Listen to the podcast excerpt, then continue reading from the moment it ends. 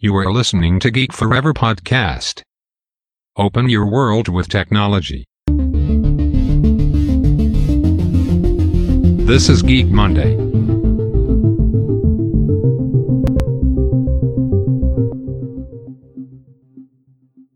สวัสดีครับ ผมดนทราดนจากดนบล็อกนะครับ และนี่คือรายการ Geek Monday นะครับ รายการที่นำท่านไปพบกับเทคโนโลยีใหม่ๆนะครับเทคโนโลยีนำล่าสุดจากบริษัทต่างๆนะครับ ที่ผมจะมายกตัวอย่างกันนะครับ ในทุกอาทิตย์จากที่ผมได้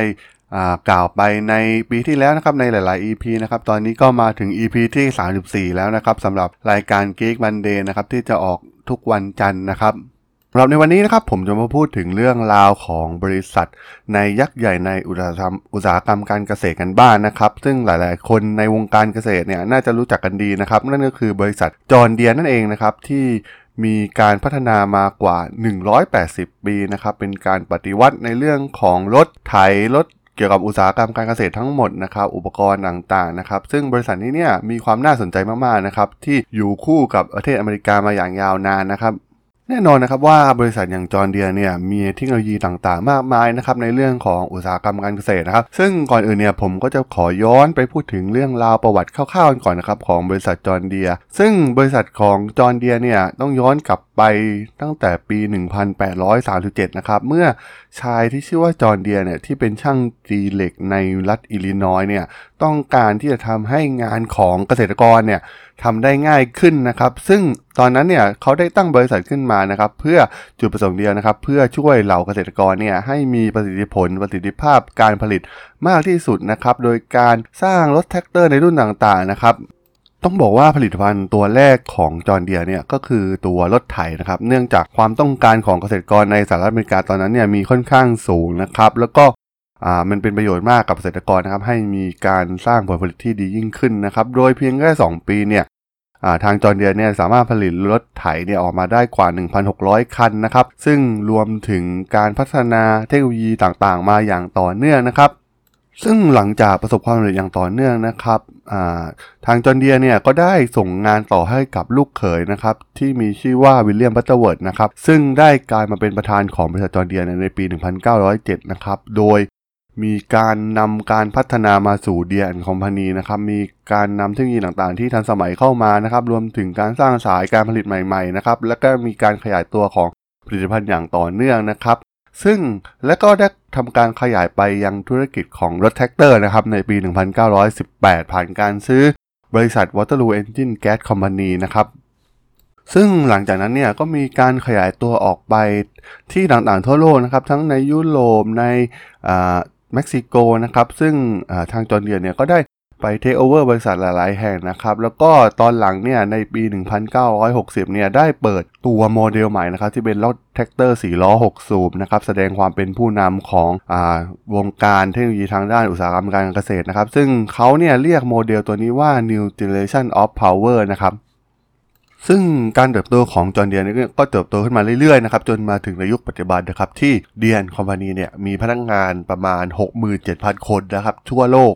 ซึ่งเหล่านี้นะครับครึ่งหนึ่งอยู่ในประเทศอเมริกาแล้วก็แคนาดานะครับ และตอนนี้เนี่ยทางจอร์เดียเนี่ยก็ได้กลายเป็นบริษัทเครื่องจักรกลการเกษตรที่มีขนาดใหญ่ที่สุดในโลกเป็นที่เรียบร้อยแล้วนะครับ ซึ่งต้องบอกว่าเป็นการเดินทางที่ยาวนานมากๆนะครับของบริษัทจอร์เดียที่มีมากว่า 180 ปี แล้วก็พัฒนาทางด้านเทคโนโลยีมาตลอดนะครับจนมาถึงปัจจุบันนะครับได้มีการนำเอาเทคโนโลยีใหม่ๆนะครับไม่ว่าจะเป็นเรื่องของซอฟต์แวร์เรื่องของ AI เนี่ยเข้ามาช่วยในการจัดการควบคุมรถแทรกเตอร์นะครับให้ มีประสิทธิภาพมากยิ่งขึ้นนั่นเองนะครับสำหรับผลิตภัณฑ์เด่นๆของจอร์เดียเนี่ยก็จะมีทั้งอุปกรณ์ทางด้านการเกษตรนะครับอุปกรณ์ทางด้านการก่อสร้าง อุปกรณ์อุปกรณ์ด้านงานป่าไม้ รวมถึงผลิตภัณฑ์อื่นๆนะครับไม่ว่าจะเป็นเครื่องตัดหญ้า เครื่องพ่นหิมะนะครับ ซึ่งตรงส่วนนี้ก็จะกลายเป็นผลิตภัณฑ์ที่ใช้เทคโนโลยีใหม่ๆนะครับทางที่ทางจอร์เดียเนี่ยพัฒนามาอย่างยาวนานจนมาถึงปัจจุบันนั่นเองนะครับ แล้วเทคโนโลยีใหม่ๆเนี่ยมาสู่จอร์เดียได้อย่างไรนะครับ ต้องบอกว่าจอร์เดียเนี่ยมีการสร้างนวัตกรรมนะครับ โดยเฉพาะด้านเครื่องกลเรื่องรถแทรกเตอร์รถไถเนี่ยมาอย่างยาวนานนะครับ แต่ตอนนี้นะครับทางบริษัทจอร์เดียเนี่ยกำลังใช้เทคโนโลยีอย่าง AI หรือว่าปัญญาประดิษฐ์นะครับ ในการเปลี่ยนการทำฟาร์มรูปแบบใหม่ให้กับเกษตรกรนะครับต้องบอกว่าสารกำจัดศัตรูพืชในปัจจุบันเนี่ยเป็นส่วนผสมที่สำคัญนะครับของการเกษตรที่มีขนาดใหญ่นะครับ ซึ่งแน่นอนนะครับ การทำการเกษตรเหล่านี้เนี่ยก็เพื่อให้แน่ใจว่าเราสามารถให้อาหารกับเหล่าประชากรโลกที่กำลังเติบโตขึ้นอย่างต่อเนื่องในปัจจุบันนะครับ แต่อย่างไรก็ตามนะครับสารกำจัดศัตรูพืชเหล่านี้เนี่ยก็ยังมีความเสี่ยงโดยธรรมชาตินะครับ ซึ่งสามารถทำอันตรายกับสิ่งแวดล้อมรวมถึงระบบนิเวศในท้องถิ่นต่างๆ ได้นะครับ หากได้รับสารเหล่านี้มากเกินไป แล้วก็อาจเป็นอันตรายต่อสุขภาพของมนุษย์ได้นะครับ ซึ่งแน่นอนนะครับการผลิตและการจำหน่ายในเรื่องราวเหล่านี้นะครับในเรื่องสารกำจัดศัตรูพืชเนี่ยก็มีค่าใช้จ่ายต่างๆ ที่เกี่ยวกับด้านสิ่งแวดล้อมเช่นเดียวกันนะครับ ซึ่งแน่นอนนะครับมันเป็นภาระทางการเงินให้กับเกษตรกรนะครับ ด้วยเหตุผลนี้นี่เองนะครับที่ทำให้ต้องมีการใช้งานที่มีประสิทธิภาพและถูกต้องมากที่สุดนะครับ เพื่อให้เกษตรกรเนี่ยสามารถประหยัดงบได้มากที่สุดนะครับ ในการใช้สารกำจัดศัตรูพืชเหล่านี้นะครับ ทางบริษัทจอร์เดียเนี่ยก็ได้ทำการเข้าซื้อกิจการของบริษัทที่เป็นผู้ที่เชี่ยวชาญด้าน computer vision นะครับอย่างบริษัท b ูริเวอร์เทคโนโลยีนะครับซึ่งได้พัฒนาวิธีแก้ปัญหานะครับโดยใช้อัลกอริทึมนะครับ Machine Learning ชั้นสูงนะครับเพื่อให้ AI เนี่ยทำการตัดสินใจบนพื้นฐานของข้อมูลภาพนะครับ ว่า สิ่งที่เห็นเนี่ยเป็นศัตรูพืชหรือไม่นะครับ ซึ่งทำให้สามารถที่จะจำหน่ายสารกำจัดศัตรูพืชทางเคมีที่มีความแม่นยำนะครับ เพื่อจัดการกับศัตรูพืชที่ไม่ต้องการได้นะครับ และแน่นอนนะครับการเอา AI มาช่วยในการตัดสินใจดังกล่าวเนี่ยบนพื้นฐานของข้อมูลแต่ละพื้นที่เนี่ยทำให้มีประสิทธิภาพในการจัดการเรื่องราวเหล่านี้ได้มากยิ่งขึ้นนั่นเองนะครับ สำหรับบริษัทอ่า Blue River Technology นะครับเป็นการก่อตั้งโดย 2 นักศึกษาระดับบัณฑิตศึกษาจากมหาวิทยาลัยสแตนฟอร์ดนะครับนั่นก็คือ Jorge และก็ลีนะครับซึ่ง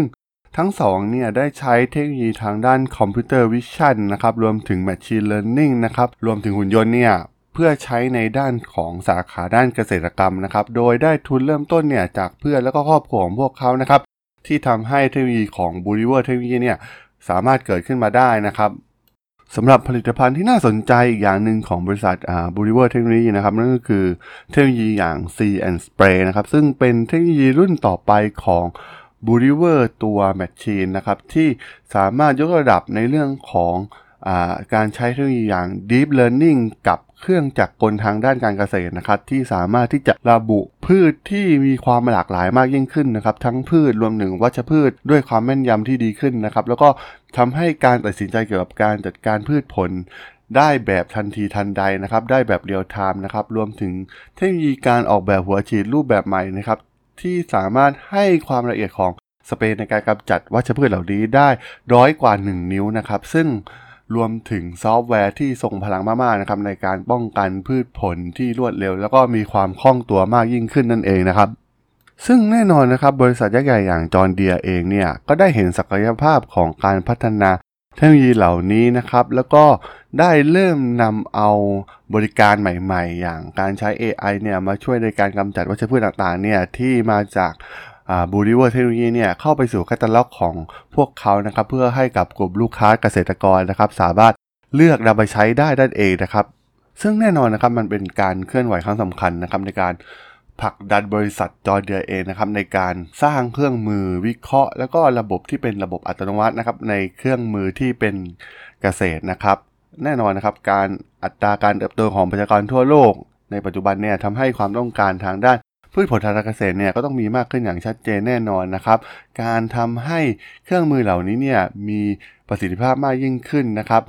ทำให้พวกเขาเนี่ยสามารถสร้างความได้เปรียบในการแข่งขันได้อย่างดีมากๆเลยนะครับ ในปัจจุบันรวมถึงเทคโนโลยีอย่างรถแทรกเตอร์แบบขับเคลื่อนอัตโนมัตินะครับ เพื่อให้การไถการหว่านเนี่ย อยู่ภายใต้การควบคุมของระบบ GPS ที่มีความแม่นยำนะครับ รวมถึงเซ็นเซอร์ต่างๆ จากเราและรถแทรกเตอร์เหล่านี้นะครับ แล้วก็ที่สำคัญนะครับทาง John Deere เนี่ยก็ได้มีการดีไซน์ระบบใหม่ ก็คือระบบ FarmSight นะครับ ซึ่งเป็นการออกแบบมาเพื่อให้ข้อมูลเชิงลึกนะครับ ที่ขับเคลื่อนด้วยข้อมูลเพื่อแจ้งการตัดสินใจทางการเกษตรบนพื้นฐานของข้อมูลผู้ใช้ที่มีร่วมกันจากสมาชิกของพวกเขาจากทั่วโลกนั่นเองนะครับ ซึ่งทางจอห์นเดียเนี่ยได้ทำการสร้างเว็บพอร์ทัลออนไลน์ขึ้นมานะครับ ที่มีชื่อว่า myjohndeere.com นะครับ ที่ช่วยให้เกษตรเนี่ยสามารถเข้าถึงข้อมูลที่รวบรวมจากเซ็นเซอร์ต่างๆนะครับ ที่ติดอยู่กับเครื่องจักรของเหล่าเกษตรกรต่างๆ ที่กำลังทำการอยู่ในพื้นที่ทางการเกษตรนะครับ แล้วก็รวมถึงข้อมูลที่มีการรวบรวมแบบเดียวกันนะครับ จากผู้ใช้รายอื่น ๆ ทั่วโลกนะครับ ซึ่งต้องบอกว่าข้อมูลเหล่านี้เนี่ยก็จะทำให้เกษตรกรเนี่ยสามารถตัดสินใจเรื่องต่างๆ อย่างมีความมีประสิทธิภาพมากยิ่งขึ้นนะครับ รวมถึงการวิธีการต่างๆ ที่จะใช้อุปกรณ์ของพวกเขานะครับ ตัวอย่างเช่น การใช้เชื้อเพลิงอ่าการผสมผสานอ่อส่วนผสมต่างๆ ที่แตกต่างกันเนี่ยสามารถที่จะตรวจสอบแล้วก็มีผลลัพธ์กับตัวผลผลิตของพวกเขาได้นั่นเองนะครับ ซึ่งจากการวิเคราะห์ข้อมูลจากฟาร์มหลายพันแห่งนะครับ การทำงานกับพืชหลาย ๆ ชนิดเนี่ยในสภาพที่มีความแตกต่างกันเนี่ยเป็นไปได้นะครับที่จะดำเนินการจากฟาร์มที่มีความชำนาญนะครับ เพื่อให้ได้ผลผลิตที่เหมาะสมขึ้นมานั่นเองนะครับ แล้วก็ระบบเหล่านี้เนี่ยยังช่วยลดเวลาที่จะหยุดการทำงานของเครื่องจักรเหล่านี้โดยไร้สาเหตุนะครับ เพราะว่ามีการทำนายตามข้อมูลที่ได้รับจากออนไลน์เหล่านี้นะครับ เมื่อเมื่อใดที่ อุปกรณ์ต่างๆ ในการจัดการเนี่ยรวมถึงเครื่องจักรเนี่ยมีแนวโน้มที่จะเสียนะครับ ข้อมูลก็จะส่งให้วิศวกรสามารถจัดหาชิ้นส่วนรวมถึงเครื่องจักรบริการใหม่ได้ทันทีนะครับ เมื่อมีความจำเป็นนะครับ ไม่ต้องรอให้มันเสียขึ้นมาจริง ๆ นะครับและที่สำคัญนะครับฐานข้อมูลเหล่านี้เนี่ยก็เปรียบเสมือนศูนย์ปฏิบัติการของจอร์นเดียเองนะครับที่จะช่วยให้เกษตรกรเนี่ย สามารถตัดสินใจได้ว่าจะปลูกพืชแบบไหนนะครับ โดยอ้างอิงจากข้อมูลที่รวบรวมในสาขาของตนเองนะครับ และรวมถึงข้อมูลที่จากามาจากผู้ใช้รายอื่น ๆ นั่นเองนะครับสำหรับตัวข้อมูลพอร์ทัลต่างๆ เหล่านี้นะครับ ส่วนใหญ่ข้อมูลภายในเนี่ยจะรวบรวมมาจากาเซ็นเซอร์ในเครื่องจักรของบริษัทนะครับ รวมถึงข้อมูลต่างๆ นะครับ ไม่ว่าจะเป็นข้อมูลสภาพอากาศ หรือว่าข้อมูลสภาพความชื้นต่างๆ นะครับ แน่นอนนะครับ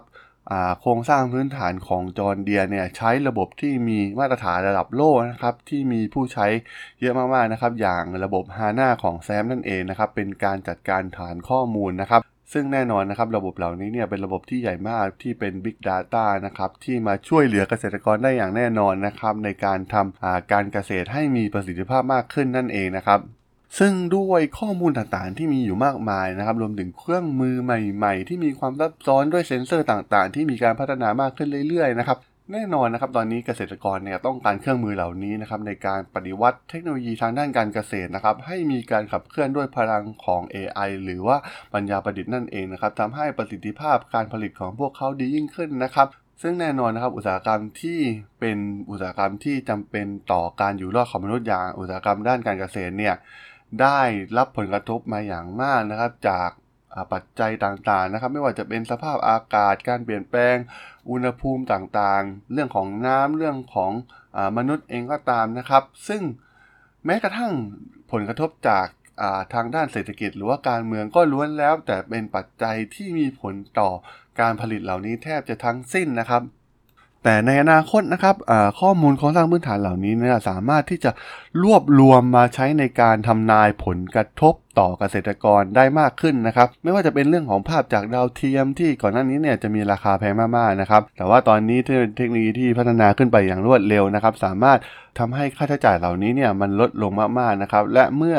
การจัดการโดยบริษัทยักษ์ใหญ่เองเนี่ยสามารถที่จะกระจายมาให้เกษตรกรได้ข้อมูลเหล่านี้ก็จะมีผลดีมากๆเลยนะครับ ต่อเกษตรกรในอนาคตนะครับ รวมถึงตัวแอปข้อมูลต่างๆนะครับในการวิเคราะห์สภาพทางอากาศ หรือแม้กระทั่งตัวโดรนเองก็ตามนะครับในการติดตามและการแพร่กระจายของศัตรูพืชอ่าแบบเรียลไทม์ได้นะครับ ซึ่งการใช้โดรนเข้าไปถ่ายรูปต่างๆเนี่ยเพื่อเห็นภาพโดยใช้ นำมาวิเคราะห์ผ่านเทคโนโลยีทางด้าน computer vision รวมถึง Machine Learning ก็จะทำให้มีประสิทธิภาพในการจัดการเรื่องราวเหล่านี้มากยิ่งขึ้นนั่นเองนะครับ สามารถลดต้นทุนได้นะครับ เอาจริงๆก็คือ เมื่อมีความแม่นยำในการวิเคราะห์เรื่องอย่างเช่น การกำจัดศัตรูพืชเนี่ยก็สามารถลดการพ่นยาต่างๆเนี่ยได้มากนะครับ ก็เป็นต้นทุนที่ลดลงของเกษตรกรนั่นเองนะครับและแน่นอนนะครับว่าเราบริษัท ผู้เที่ยวชาญในการวิเคราะห์ภาพจากดาวเทียมเนี่ยก็สามารถที่จะทำนายผลผลิตนะครับ ตัวอย่างเช่น การทำนายผลผลิตข้าวโพด หรือถั่วเหลืองเนี่ยได้อย่างแม่นยำมากยิ่งขึ้นนะครับ โดยใช้การเพิ่มเทคโนโลยีทางด้าน Machine Learning เข้ากับข้อมูลต่างๆเหล่านี้นะครับที่ได้รับมานะครับ ซึ่งแน่นอนนะครับในฤดูกาลต่อไป ในปีต่อไปเนี่ยความแม่นยำต่างๆเหล่านี้ก็จะมี เพิ่มมากขึ้นนะครับ ผ่านข้อมูลต่างๆ ที่มีความละเอียดมากยิ่งขึ้นนั่นเองนะครับ รวมถึงมีการวิจัยและพัฒนาต่างๆ อย่างต่อเนื่องนะครับในเรื่องของเครื่องจักรกลการเกษตรขนาดใหญ่นะครับ ที่สามารถนำมาใช้ในการเก็บเกี่ยวผลผลิตต่างๆ โดยอัตโนมัตินะครับ อย่างที่ข่าวที่เคยเห็นบริอ่าบริษัทที่ได้รับทุนจาก Google เนี่ยที่สามารถสร้างหุ่นยนต์ที่สามารถที่จะเก็บเกี่ยวผลผลิตจากกิ่งก้านของต้นไม้ได้เลยนะครับ เหมือนเครื่องดูดฝุ่นเลยยังไงอย่างนั้นนะครับ สามารถดูดเข้ามาได้แล้วก็ทำการวิเคราะห์ผ่านพารามิเตอร์ต่างๆนะครับผ่านเซ็นเซอร์ต่างๆนะครับซึ่งสามารถทำงานได้ดีกว่ามนุษย์อย่างแน่นอนนะครับในอนาคต ซึ่งข้อมูลจากเครื่องจักรเหล่านี้เนี่ยก็จะทำการสอดคล้องกับข้อมูลจากาภาพถ่ายทางอุตุนิยมวิทยา หรือว่าภาพถ่ายผ่านดาวเทียมนะครับ แล้วก็มารวมกับการใช้อัลกอริทึมทางด้าน AI แล้วก็เทคโนโลยีอย่าง Deep Learning Machine Learning ที่แม่นยำในการทำนายผลผลิตและหรือการสูญเสียที่เกิดขึ้นจากการผลิตนั่นเองในอนาคตนะครับ ซึ่งเราจะเห็นได้ว่าทั้งหมดทั้งมวลใน EP นี้ที่ผมได้กล่าวมานะครับ มันเป็นความท้าทายของเกษตรกรยุคหน้านะครับ โดยเฉพาะเมื่อเทคโนโลยีอย่าง 5G เกิดขึ้นมาจริงๆนะครับ อุปกรณ์ต่างๆเหล่านี้เนี่ยก็จะเข้าถึงอินเทอร์เน็ตได้อย่างง่ายดายมากยิ่งขึ้นนะครับ ซึ่งแน่นอนนะครับในโลกที่พัฒนาแล้วอย่างประเทศอเมริกาในทวีปยุโรปเนี่ยก็กำลังนำเอาเทคโนโลยีเหล่านี้เนี่ยมาใช้นะครับเพื่อปรับประสิทธิภาพการผลิตต่างๆนะครับรวมถึงลดต้นทุนนะครับให้มีประสิทธิภาพมากยิ่งขึ้นนั่นเองนะครับและแน่นอนนะครับ ทั้งหมดทั้งมวลเนี่ยเหล่าเทคโนโลยีทางด้านการเกษตรเนี่ยก็วางแผนทำมาเพื่อเอาชนะจำนวนประชากรที่คิดว่าจะเติบโตขึ้นอีกจำนวนกว่าพันล้านคนนะครับในปี 2030 นะครับ ซึ่งต้องบอกว่าจำนวนพื้นที่ของเกษตรที่มีอยู่ในปัจจุบันเนี่ยมันเริ่มหดตัวลงไปเรื่อยๆนะครับ แต่ว่า การใช้เทคโนโลยีใหม่ๆ เหล่านี้เนี่ยมาทำฟาร์มให้มีประสิทธิภาพเนี่ยสามารถมาทดแทนนะครับจำนวนพื้นที่ทางเกษตรที่ลดลงไปในอนาคตนั่นเองนะครับเพราะว่าสามารถเพิ่มผลผลิตได้มากยิ่งขึ้นนะครับในอนาคต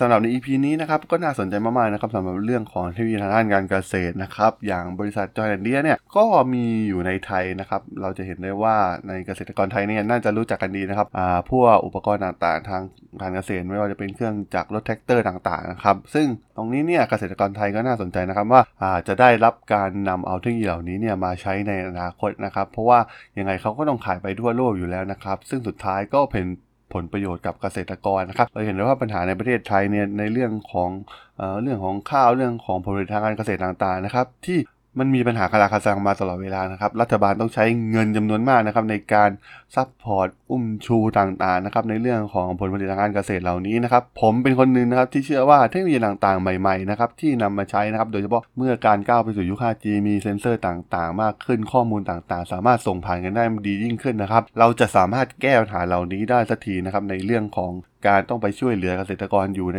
ทุกๆ ปีนะครับ ซึ่งเป็นภาระงบประมาณของประเทศชาติโดยใช้เหตุนะครับ ซึ่ง แน่นอนนะครับการเกษตรเนี่ยในทวีปยุโรปหรือว่าอเมริกาเนี่ยก็สามารถทำให้เป็นธุรกิจที่มีความยั่งยืนได้นะครับ ซึ่งแน่นอนในอนาคตเนี่ยประเทศไทยก็ผมก็อยากเห็นธุรกิจอ่าอย่างการปลูกข้าว การทำการเกษตรอ่าผลไม้ต่างๆ ต้นปาล์มต้นยางที่กำลังมีปัญหากันอยู่นะครับ มีความยั่งยืนนะครับ ผ่านเทคโนโลยีเหล่านี้นั่นเองนะครับในอนาคต สำหรับในวันนี้นะครับผมก็ต้องขอลาไปก่อนนะครับสำหรับใน EP นี้ในเรื่องของเทคโนโลยีทางการเกษตรของบริษัทจอร์เดียนะครับสำหรับเพื่อนๆที่สนใจเทคโนโลยีใหม่ๆเหล่านี้นะครับสามารถติดตามได้นะครับผ่านทางช่องพอดแคสต์ของผมนะครับที่ Give Follower Podcast นะครับสามารถติดตามได้ที่แพลตฟอร์มหลักอย่าง Podbean Apple Podcast Google Podcast Spotify รวมถึง YouTube นะครับตอนนี้ก็ยังมีอยู่ใน 5 แพลตฟอร์มเหล่านี้นะครับสำหรับใน EP นี้ผมก็ต้องขอลาไปก่อนนะครับ เจอกันใหม่ใน EP หน้านะครับผม สวัสดีครับ